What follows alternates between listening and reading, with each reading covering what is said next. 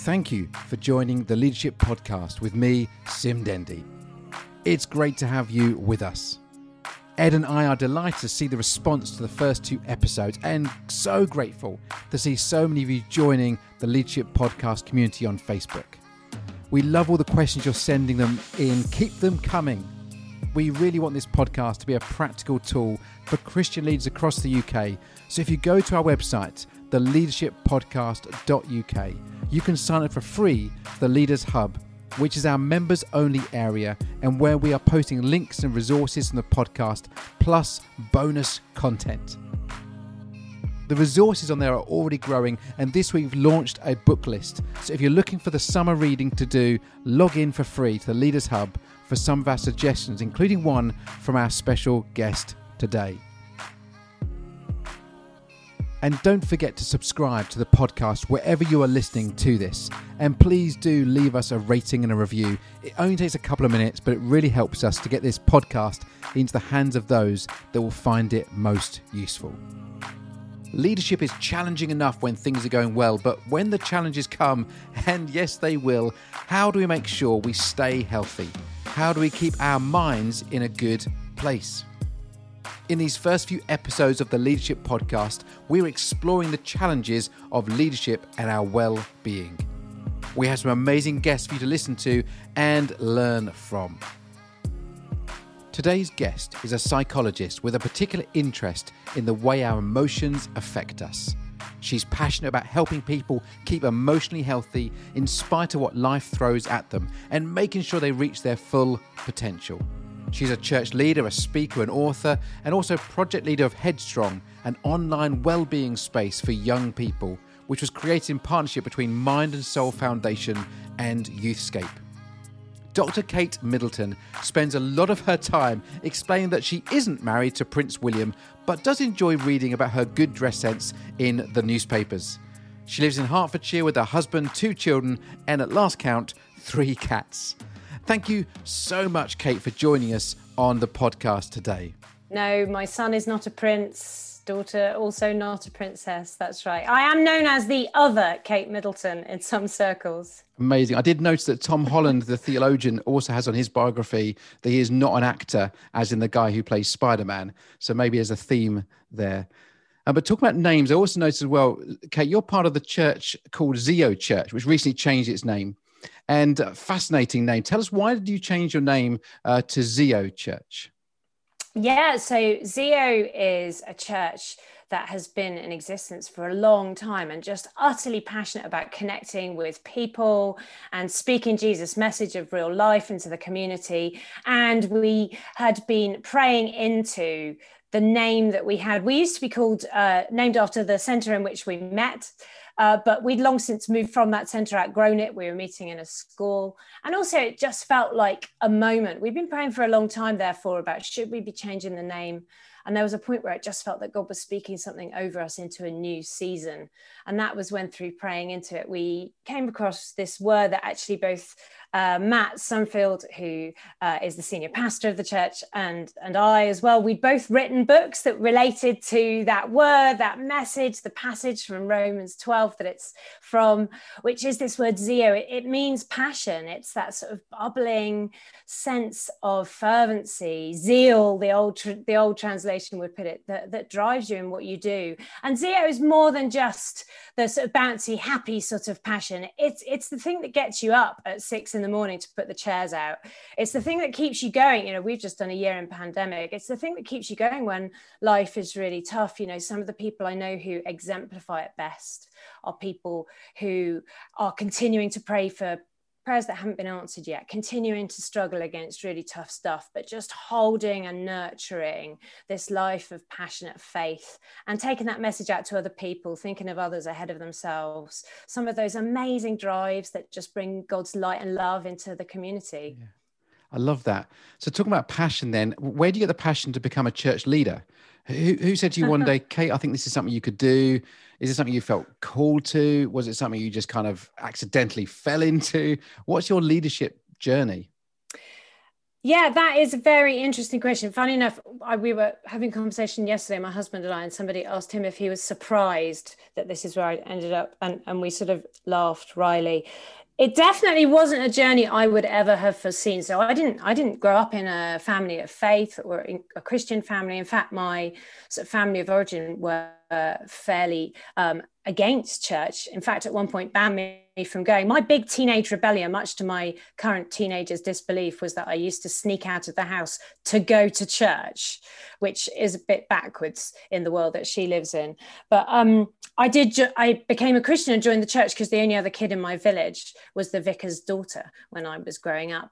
And so I used to sit outside church and wait for her to come play. And eventually, a rainy day, her dad opened the door and said, Listen, why don't you come in? And literally, my life changed from that moment. And my life was saved from that moment. And, and I've been through things in life that I wouldn't have got through if I didn't have that faith perspective and that understanding about God. But if I'm honest, I always struggled with the church. I always felt like an outsider. It wasn't my culture there's a lot that's weird in the church. There's weird language. There's sort of just weird acceptance of things that you just don't do. And no one ever really says why. And if you ask them, it turns out most of them don't really know. And there's sort of strange rituals and things that I'd never heard of. And I found that hard. And I found some of the conflict difficult. You know, I'm a psychologist now and, and I love the complexity of people and there's nowhere like the church for bringing together a bunch of people from different backgrounds, different perspectives, but who really care about the things that they're passionate about. And that means that that they fire off each other. They do have conflict. They disagree.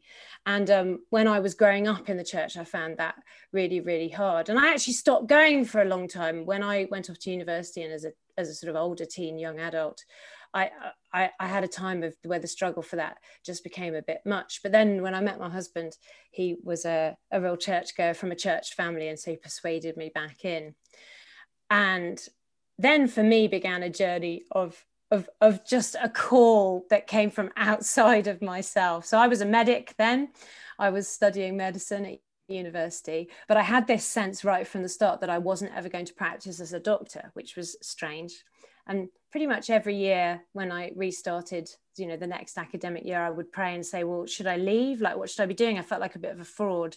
And every year god said no keep going. You're doing great you know and there wasn't a sense that i needed to move until suddenly one day when i was in the middle of my clinicals i did just have this moment where again i prayed the prayer and god was like yeah actually this is this is the time so much to my parents still not people of faith horror i i walked away from my my uh, my academic qualification. I had a degree by then, but I obviously hadn't registered as a clinical doctor and stepped into the unknown, into this space of following God. And, and where that led me was to my passion, which had always been for psychology, for people, for understanding the way that we think, but also for releasing people's full potential, you know, particularly in the face of life's challenges and difficult times and stuff like hard emotions or um, ultimately mental and emotional illness as well.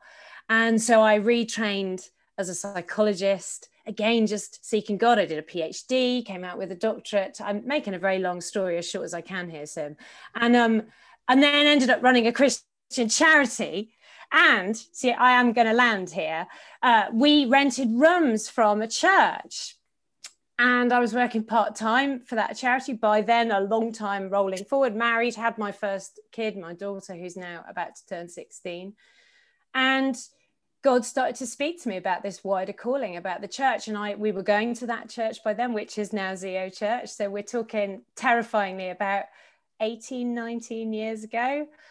And I, and I ended up coming to work with that church on their community work and just developed this real passion. God, God awoke something in me for seeing the potential of the church as this amazing space where people are drawn together but have this security and love and community that, that enables them to grow and take risks and become the, the, the, the people that God's created them to be. It's about releasing this amazing potential, both of us as people, but also of what God can do through us. And, um, and so through that, sort of almost around the back door, I, I became a church leader. And I don't think I ever really realized it. And there was a key moment I remember when I was introducing myself, and I always used to say I'm a psychologist and a church leader. And there was one moment in particular, I remember God stopping me and saying, No, you're, you're a church leader who happens to be a psychologist. And so that that was a bit of a, of a pivotal life moment for me, I think, a recognition of something that I was carrying.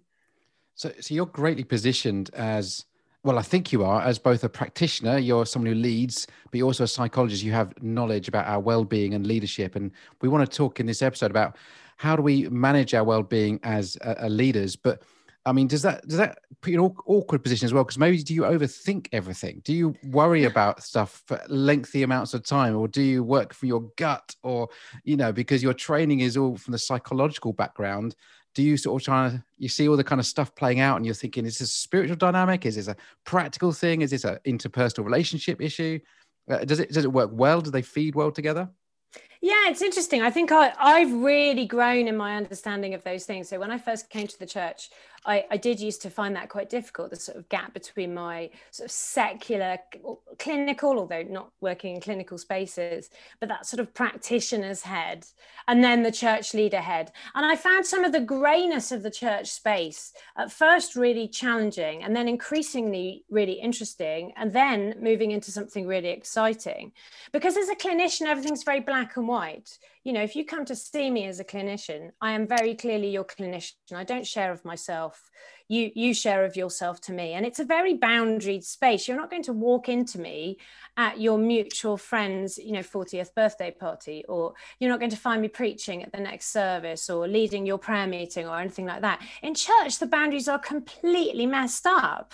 All of those things are possible possible and so you know i would find things like my, my daughter who of course um, i have a son now as well who's um, nine um, they've grown up in the church which i didn't and that that was a crazy journey too because people i was working with their kids would invite my kids to come to birthday parties this would never happen as a clinical psychologist or a secular psychologist and so at first i, I did find that really quite hard but I have become really excited by the potential and possibility of it. And, and I think we have to be wise. It's one of the reasons why leadership in the church can be such a challenging space for us, particularly in terms of our energy, our wellness, our sort of emotional stability, our identity, and our understanding of ourselves. Because where that blurring happens, generally it's us giving out to other people who carry the weight and the demand of it.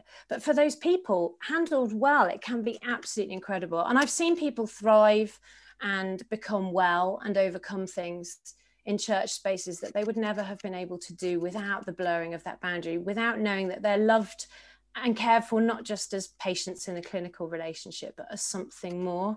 And that that that elusive sense of church family, you know, what do we mean by that? but yeah. but the ability to be part of a bigger community who really does care for you and want the best for you and dream and pray the best into your life that that's amazing I think you're, you're really touching on something really interesting from anyone who's employed as a church leader or plays a role within the church of leadership and then having to live in that space. The boundaries are as you said, messed up. They are they are not clear, are they? There isn't a, a, clear relationship between one another. It's all overlapping. And and I often think when I do my work, when I see someone as part of my church work, am I see them as a friend, as part of a community that I'm also part of, or as a leader to a member of a congregation? And trying to work out in each space, or is it even the conversation takes place? You sometimes do adapt your role, or am I there as their boss because I actually employ them on my staff mm. team? but actually we, we like hanging out with them. They're great people. And they'd come around to our house and they're like, are, are we having a meeting or are we having a barbecue? what are we doing here? And, and I, I think yes, right. And it's interesting. I think maybe leaders love to be in control. They love to know what's going to happen next. They, they love to have a bit of a clear plan. They like to, I guess, maybe it's a pride thing, but as a leader, you think, I want to know what's happening ahead of everyone else. And that means that if I know what's going to happen, I can then make good decisions about the future. Uh, but I just wondered your comments here really about that recent pandemic we've been through as leaders or going through as leaders when you you know you can't control the future. You don't know what's going to happen. Um, uh, you know we were saying earlier saying that as we make plans sometimes they get changed by outside influence. The government changed the rules just so we think we've got the best plan and so i just wonder if you got any comments around the the impact on leaders and their well-being when they're out of control Yeah, it's interesting, isn't it? And and I do think that much as we speak a narrative and sort of story in church leadership, we're all in this together, and, and we we sort of fight against people's tendency to want to put us on a platform, and you know that the message of the Bible isn't about leaders being superior and more brilliant than the people they lead, thank goodness.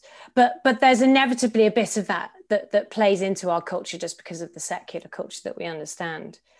And um, I guess in most leadership scenarios, particularly pastorally, we, we're used to speaking into other people's situations from a perspective that we're not in that situation. So we're giving advice, we're, you know, suggesting to people how to manage something that's difficult. We're maybe offering prayer for a circumstance. Pandemic, I think, certainly for me and most leaders I've spoken to, has been uniquely challenging in that we are in the same storm that everybody else is in. So, even for me as a psychologist, I've never encountered a scenario where I am sharing and advising people to use the same ticks and tips and tricks and routines and rhythms that I am having to put into place with my own self, with my own family. We're, talking about the struggle to keep your head above water and not sink. And, and I'm doing this, I'm doing the same treading water that everybody else is doing. And, and that's, that's really quite a hard challenge for us as leaders in terms of that security and around transparency you know vulnerability. We talk we talk more now in the church about vulnerability which is great but i think pandemic did put us all into a place of unique vulnerability. And yes because as you say we we frankly had no idea what was going on. And and i don't know about about you but I, i'm the sort of person in leadership and in life i i plan i like to see things coming and I, and I do like to sort of plan ahead and control to, to manage the likely difficulties and things that could come up. I, I, like to feel like I've got most things covered on the whole. And I didn't see pandemic coming at all. I look back now, I think we all played that game when we came around to the year's anniversary, didn't we, of the, what was I doing a year ago and sort of laughing at our ridiculous naivety and plans. And, and that's a real struggle you know what do you do when the world is suddenly turned upside down and and with things that we couldn't have possibly even comprehended before like not being able to do church for over a year in person for, for, for a lot of congregations that was inconceivable. Not being able to send your children to school those of us who've got school age children um, that that that doesn't happen. You know my son keeps asking me now he says mommy you know what, what did you do when you was little and there was global pandemic? And i'm like mate we've never done this before. I have absolutely you know i'm making this up as i'm going along. And that that's hard because as leaders we feel a sense that we should know what we're doing so yeah i think the the challenges of trying to plan and control in a situation that was chaos and uncertain but also the fact that we were managing our own our own struggles. And and that for many leaders i think I, i've worked with leaders and supported leaders throughout the pandemic in all sorts of different environments and contexts. So particularly frontline nhs workers teachers um, senior leaders and church leaders. And I think church leaders are one of the groups that actually have had the toughest time. And even now, in, in April, when we're recording this, you know, as, as I say, most churches are not or many churches are not able to meet even in person yet, or we still can't sing. We have no sense of when any of that normality will return. It's really difficult. Yeah, it, really is. And I think, like you say, it's such a moving uh, decision making process. Nothing's fixed. If someone said you're going to be in this place for 18 months, plan accordingly, we'd have all said, okay, we'll work that through. We'll, we'll come up with a, a, system. We'll manage our resources, our staffing. But everything was just a few more weeks, a few more weeks, a few more weeks. And I wonder how much leaders have tried just to cope, to manage, to keep going, to plodding on. And I wonder how many leaders that came into a pandemic season already struggling, already, you know, on low, now they're running off fumes. I just wonder how many, you know, uh, there we got we got some mm. hidden issues maybe uh, where we're trying to sort of keep people going because you, you can't possibly fail because you're meant to be leading us through this storm. So so I'm going to be yeah. strong and and I wonder how many leaders are really able to be honest when, like yeah. you say, everyone's facing similar challenges. And it's difficult because our cultural stories about leadership say that in order to be a bigger and better to be the biggest and best leader. What you have to do is become more superhuman, more brilliant. You know, like I remember, uh, you know, at one point, all of my social media feeds, I was getting adverts for those sort of apps where you can download audiobooks and then listen to them at two or three times the speed because only normal people listen to them at one times the speed. And I'm like, who does that? When did we as leaders suddenly become under so much pressure that we're supposed to plow our way through books at three times the normal human speed? That's bizarre. But that's what our culture says that we should be able to, you know, we don't need sleep. We can sit in ice cold baths to improve our function because that's just the kind of leaders we are. But actually, what pandemic did if we ever were playing with those kind of misconceptions and illusions about leadership is, is many of us hit very very real limitations. Limits to our capacity as we've said limits to our control limits to our creativity as we're just trying to overcome problem after problem after problem. And and you know we think stress is is all about distress so, you know, in, in, theory, if we can handle things well enough and stay cool and calm, we can manage not to get stressed. But stress is just about demand. And in a situation where the change is constant and the uncertainty is always there, everybody's stress level rose. And, and human beings have a crisis point. We, we all have limits. And, and we did start to hit them as leaders. And I think in, in, an, in an acute crisis, you can overcome those with a kind of sort of head down, let's just get on with it, you know, focus. The, the sense of adrenaline and stress, I think, kept a lot of people going at first. But those sorts of approaches have a shelf life because our energy starts to run out. And as you mm. say, how many people are living on fumes now because actually we're trying to apply an acute short term strategy to a long term what's it season in life. My, my son talks about do, do, you remember those days when we did used to go to church? And it's like in his mind it's just like the olden days it's past it's moved on we're in a new season now. Yeah. and so i think as we've hit those limits that's challenged us. And i think that's been that's been very difficult. I mean this season has been really difficult. But there is an exciting and unexpected thing that we can find in that space of pressure and maybe even pain for some people, which is about the possibility, you know, if we're forced to really explore what does it mean to be rooted and established in God, to find our identity and our security, our energy, not from our sort of human pot, but from something beyond ourselves then then we're tapping into something really exciting. But how many of us have ever actually been in a place where we've had to do that as a matter of survival before? And so that's true. interesting. Yeah i remember when i when we first went into the pandemic as a leader i quite enjoyed it. I was like we've now got a crisis we have to manage we got to make immediate decisions we have to you know pivots become a word we're going to make changes really quickly we're going to adapt and it's like exciting and we're going to you know make make things happen really quickly but after a few weeks of that, I remember thinking, I, I, my present model doesn't work and I have to adjust. yeah.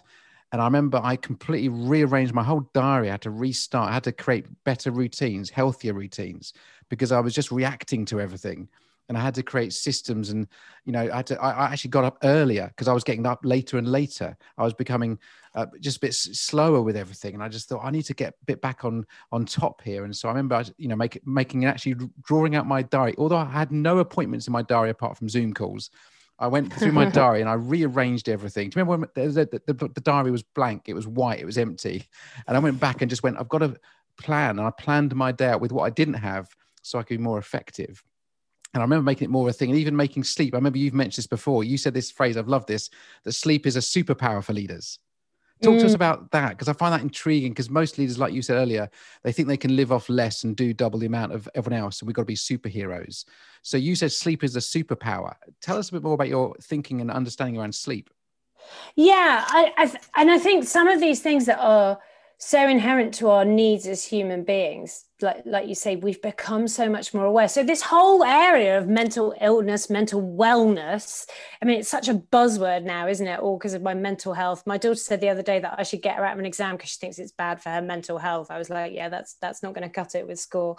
But i but i get what you mean. It's like this whole space that we've become aware of because we've universally been pushed into a space where this has mattered. It used to, i think most people used to think of emotional well-being and particularly emotional mental illness as this sort of box that some people were in and most of us weren't because we were okay. And again we we spoke into that space for other people who struggle. But suddenly in pandemic you're in a place where we all suddenly start to find ourselves in a place where things become hard. And and that can be really quite frightening the first time that you find yourself in that space suddenly struggling experiencing emotions bubbling to the surface or or finding you can't sleep or that you can't focus or some you know some of the things that, that you've mentioned some things that many people will have experienced. And in that that circumstance if we're not careful we take what we're dealing with already and we we pile on top of it I, either fear so like what what is wrong with me? Have i changed have I become ill as though it's a sort of binary state?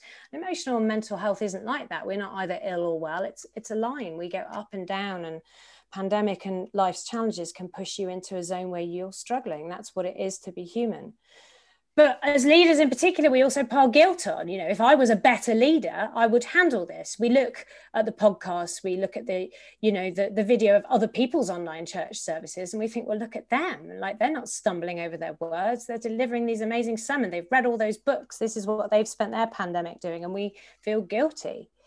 And and i think recognizing our humanity in that and and and therefore having stepping out of those cycles and instead saying what do i need to do to look after myself? You know it's such a hard thing but as because as leaders we are biased to think about other people and recognizing that in the midst of pandemic one of the most important things you can do for other people is actually think about yourself because otherwise you will yourself go under and then you can't support all the other people you're supporting.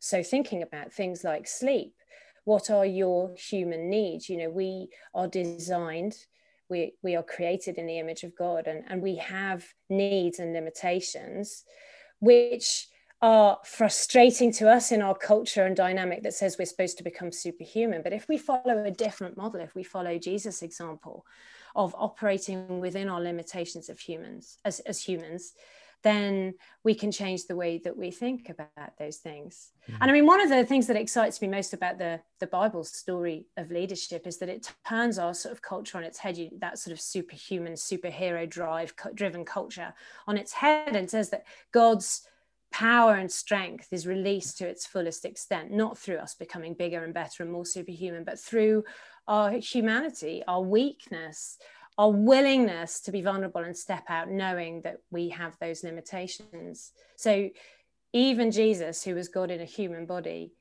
experienced the limitations of what it is to be human. He needed to sleep. He fell asleep in awkward places like on boats because he was exhausted. And we need to recognize our need for that too and the way that it's built into the functioning of the human mind. And you know something like sleep we could do a whole other session on but but it's essential to your mind working and operating well. It's the reset time in terms of your stress when your stress level drops. So it helps you sustain yourself. It's essential for things like memory and learning and creativity. Some of your most valuable time in every 24 hours is spent snoozing because it is the time when your brain is able to recharge. Um, and and yet we we do live in a culture that says sleeps for wimps the less the better. Come on drive yourself better have another cup of coffee do a bit more.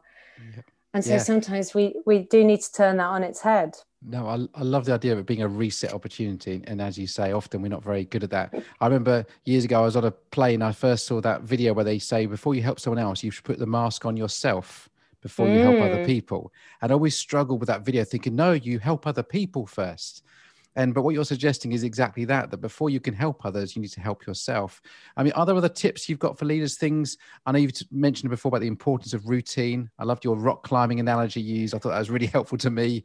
Uh, but other tips you'd give to leaders who go i'm trying to exist in this complex space yeah and i, I mean for pandemic in each season there's been a different challenge. So like you say at first the challenge was just the utter loss of all of our rhythms and routines. And your brain uses rhythm and routine to keep your stress level low.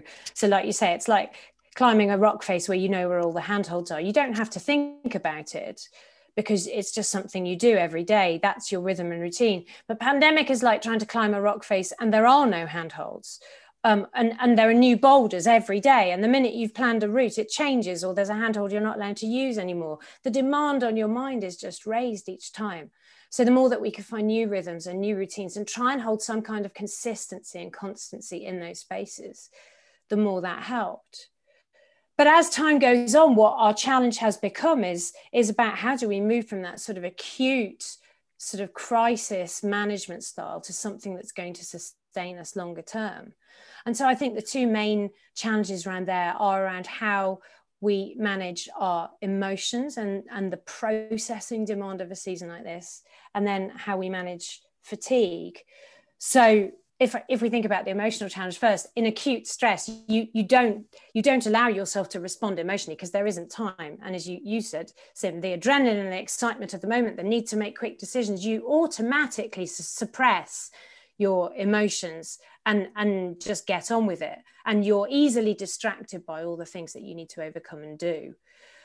Over time though two things happen. That the first is that the drive and the need to to actually give those emotions some headspace becomes stronger. You know emotions are your brain's way of signaling to you that something's going on that you do need to pay attention to.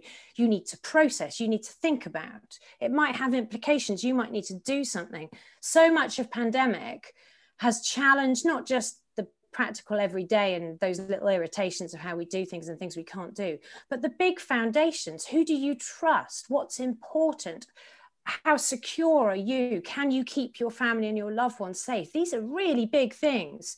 So the, the emotions that your brain is triggering are trying to get you to figure out the implications of those things. And so they've grown, the sort of drive to deal with those has grown. Emotions don't go away if you ignore them. Their job is to get your attention. And then the second is because suppressing your emotions is tiring and we've in general become tired, we just get less good at it. So they start to bubble to the surface at awkward moments. And, you know, people are so prickly at the moment, aren't they? I mean, and, and at particular phases through pandemic, I, I, I'm a big biker. I cycle all the time. And I don't think my cycling's been worse through pandemic, but I have never been yelled at by more people when I'm cycling on the roads and and for, for for me as a leader for so many i'm speaking to as well we're also aware that we are emotionally just less calm and controlled versions of ourselves. I don't know if I am sure that's not you at all, but for me, I am like shouty lady at home sometimes, and like my tolerance is zero. Like right now in pandemic, I was saying to my husband the other day, like, why why would you load the dishwasher wrong? Like, are you trying to push me over an edge with all the things I'm holding? Like, I just I cannot handle this right now. Please put the knives the right way round. And it's just like, where did my tolerance go? And and I think we've we've all got to that point. And it's like trying to hold a beach ball under the water remember the days when you went on holiday and so you got to swim in swimming pools and stuff but so you it takes effort to hold it under but also more and more it just pops up.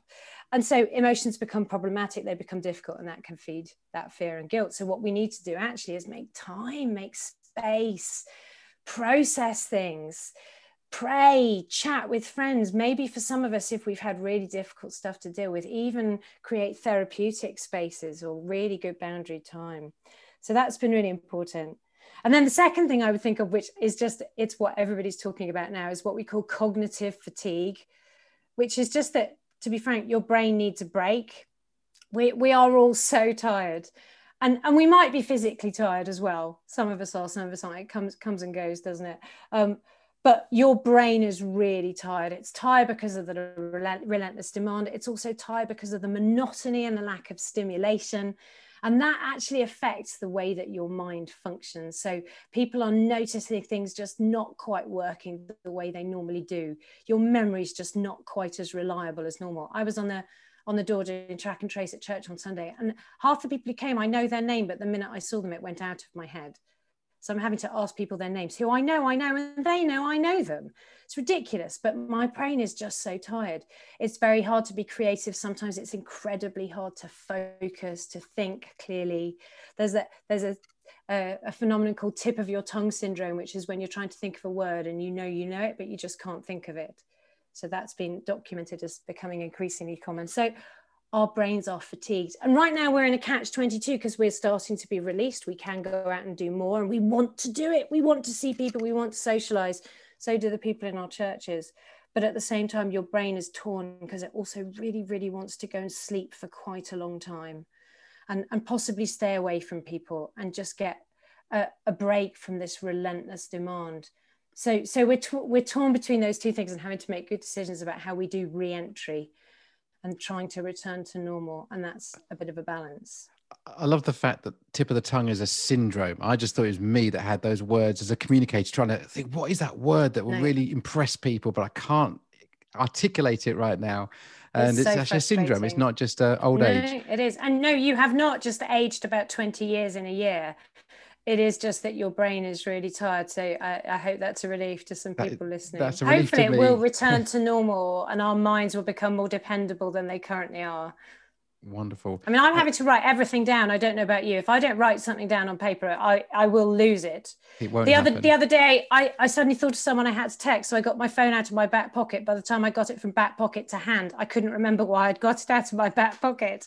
It's like a, a new extreme of the going upstairs and then forgetting what you went up for. Yes, I can't I even hold regularly. a thought in my head for long enough to get my phone out of my pocket. Oh, I, I get like one step further, Kate. I, I get my phone in my hand because I'm going to look up an address or I'm going to message somebody, and then I get sidetracked by another notification, and then I forget what I was meant to be doing in the first place. Oh yeah, for sure. And and and, and talking about phones and the online space, I mean, this becomes such a useful tool for leaders. And someone described it as leading via remote control. That's churches. We're sort of sitting there on our sofas, you know, kind of telling the church where we're going without actually seeing anybody. But in the online space, yeah, what advice do you give to leaders? You know, we want to communicate effectively, but there's so much potential. We've seen, you know, angry social media where you say something with good intent but it gets misunderstood you know the nuance of person to person conversations however good you are on zoom or email or you know kind of text you're still going to get misunderstood how do we protect our minds and our well-being as leaders um, but still use the online space wisely yeah, and I think it's been one of the really good things to come out of pandemic. And and I, I feel I've grown already that I'm able to say that because about three or four months ago, somebody wanted to talk to me about good things that had come out of pandemic. It used to make me really cross because I just didn't want to admit anything good had come out of pandemic. But I do think it's been really good. Our push to use online spaces more, certainly to online church. You know, I was I've always been passionate about this this huge and amazing group of people who are just not able to access sort of in-person church for various reasons long-term illness or the the dynamics of family life or shift work or whatever it is. And it's brilliant to have been sort of forced to move into that space as church leaders although it's been challenging. And, and I think the next season of how we balance that with returning to something more normal hopefully will be really interesting. But because there is a but. What we need to recognize is for us as leaders, but also for other people, some of the demands and limitations of online space. So that is about how we connect as human beings. There is a form of connection that can happen online, and it, and in some conversations, that slight distance and detachment can actually help people because it's easier to share things that are very painful or difficult to talk about. Although I'll mention that in a minute in another from another perspective. But we do need to recognize there are limitations. You know, in normal conversation, your brain is doing so much that you don't realize. It's it's spotting the tiny little cues of emotion in people's face. It's looking at how they're responding to you. Simple things like who is actually talking talking if you're in a room full of people. You do without thinking. You don't do that thing on Zoom where someone starts talking and you can't, like, who even is this? I can't recognize their voice, and the little box around the screen has failed to light up and alert me to who's speaking. And you spend the first three sentences trying to work out whose voice it even is. All of those things are extra demand on your brain. So it is tiring. And, and the kind of dissonance that that we get because on the one hand it feels like a normal conversation but on the other hand it really isn't. On the one hand it feels like you're with people. On the other hand you're actually on your own in your study slash living room slash kitchen wherever you are. That's that's tiring for your mind too. So we need to recognize there's a demand on the people doing the comms but also that there are some limitations to it. The potential for miscommunication is so high. We have to be really really careful.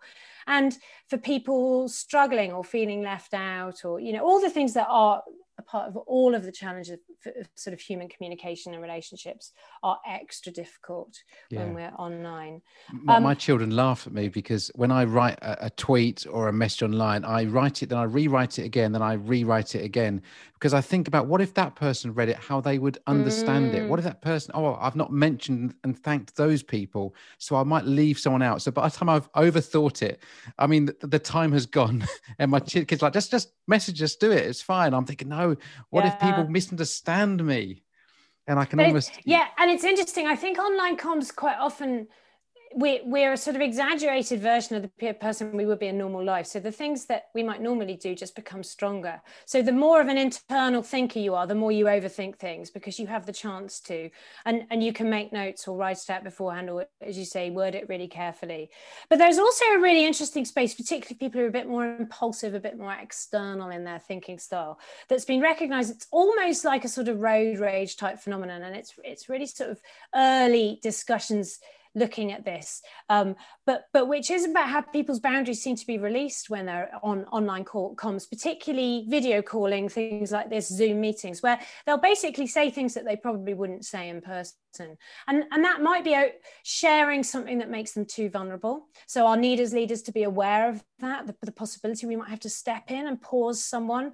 Our, our need to not just be thinking about our own reactions, but thinking about how is this going to play out for the person who's speaking? So that that's hugely complex. If you're if you've ever had to to lead or chair a meeting or prayer meeting or you know a home group session or um, some of the courses brilliant courses that are going around that are looking into some quite complex topics it, it's very demanding for the leaders. But but it is also so so it could be an oversharing thing or it could be just a bit like a sort of road race thing. It's just the, the impulsivity of an emotional moment saying something you perhaps shouldn't do getting frustrated and and letting that stuff rip. And like you say well, i think we do see that thing in social media spaces too. People who are pushed to the extremes of their opinion and their views. And what we tend to see spoken out in those spaces are very strong quite binary perspectives on a on a debate or on a problem. Um, the, and, and the differences between those can then become magnified and feel just impossible to bridge. Whereas in normal conversation a sort of reconciliatory um, perspective would be much easier to take. So, so there's there's great sides to online comms, but like everything, we have to hold both. I think in life, very few we we like clarity as human beings. We want things either to be good or bad, and most of them are somewhere in the middle. And I think online comms is just another example of that in, that place of clarity, here's here's my final question for you because you've given some amazing advice today for those listening. Uh, but in this podcast, we say that when leaders get better, everyone wins. So, what final piece of advice, if you could give people who are listening a final piece of advice, they want to get better in their leadership, what would you say to them? I think I would share a little bit of something that's been a real journey for me in the last year, which is about our identity as people and as leaders. And I think it's such an interesting space for anyone in leadership, but particularly in church leadership because of the public nature of the role, but also because of our our our understanding, both because of our passion for this, but also because it is a spiritual calling. This is more than a job, it is part of your identity. I don't just do church leadership as a job, I am called to lead God's church, to love it, to nurture it, to grow it, to care for those people. And so I think there's some really good reasons why our understanding of our identity uh, starts to overlap with our understanding of ourselves as leaders. But ultimately, the truth is that our identity is secure in Christ. And, and we sort of know that and we glibly say it and we preach it from the platform. But for me in this last year, there's been a real challenge of actually what does it mean to be rooted in an identity that's in God? And for me, it's funny because right at the beginning of this, you said that I was with Zeo Church. I'm actually not anymore in a sort of employed way. My heart's definitely still quite a lot there. But because I have been responding to a call to follow the path to Anglican ordination, to and what that for me and, and it's something I've been exploring for about five, six years, but really did become that the moment to do it fell interestingly in the middle of global pandemic, which is an interesting time to make any big decision.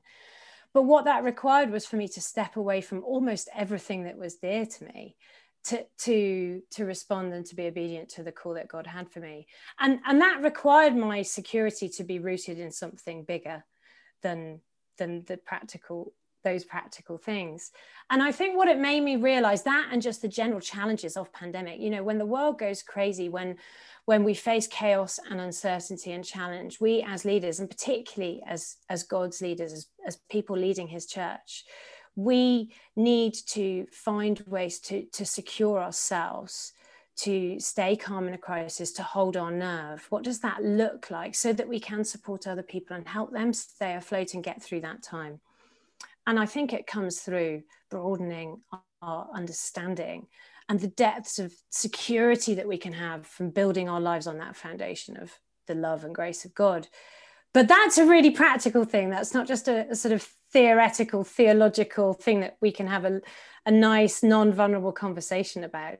You know, when it hits the fan, so to speak, that that's the moment when you have to think, well, what does that mean to me today? What does that mean when I'm called to leave everything behind, as so many people in the Bible were, um, in order to to step into God's next thing, a new season, or to bring something new, to bring more of God's light and life and hope to the, the people that we're called to.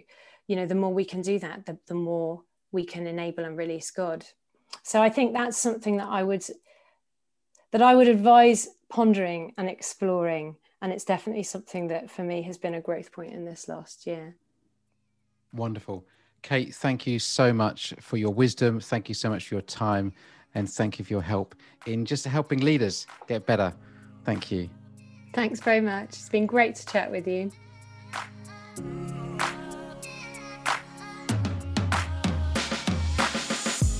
Well, I really loved that conversation with Kate Middleton and the way she spoke so openly about leading in a crisis like the global pandemic we continue to live through and the effects that can have on our mental well being, how we look after ourselves through it so we can support others.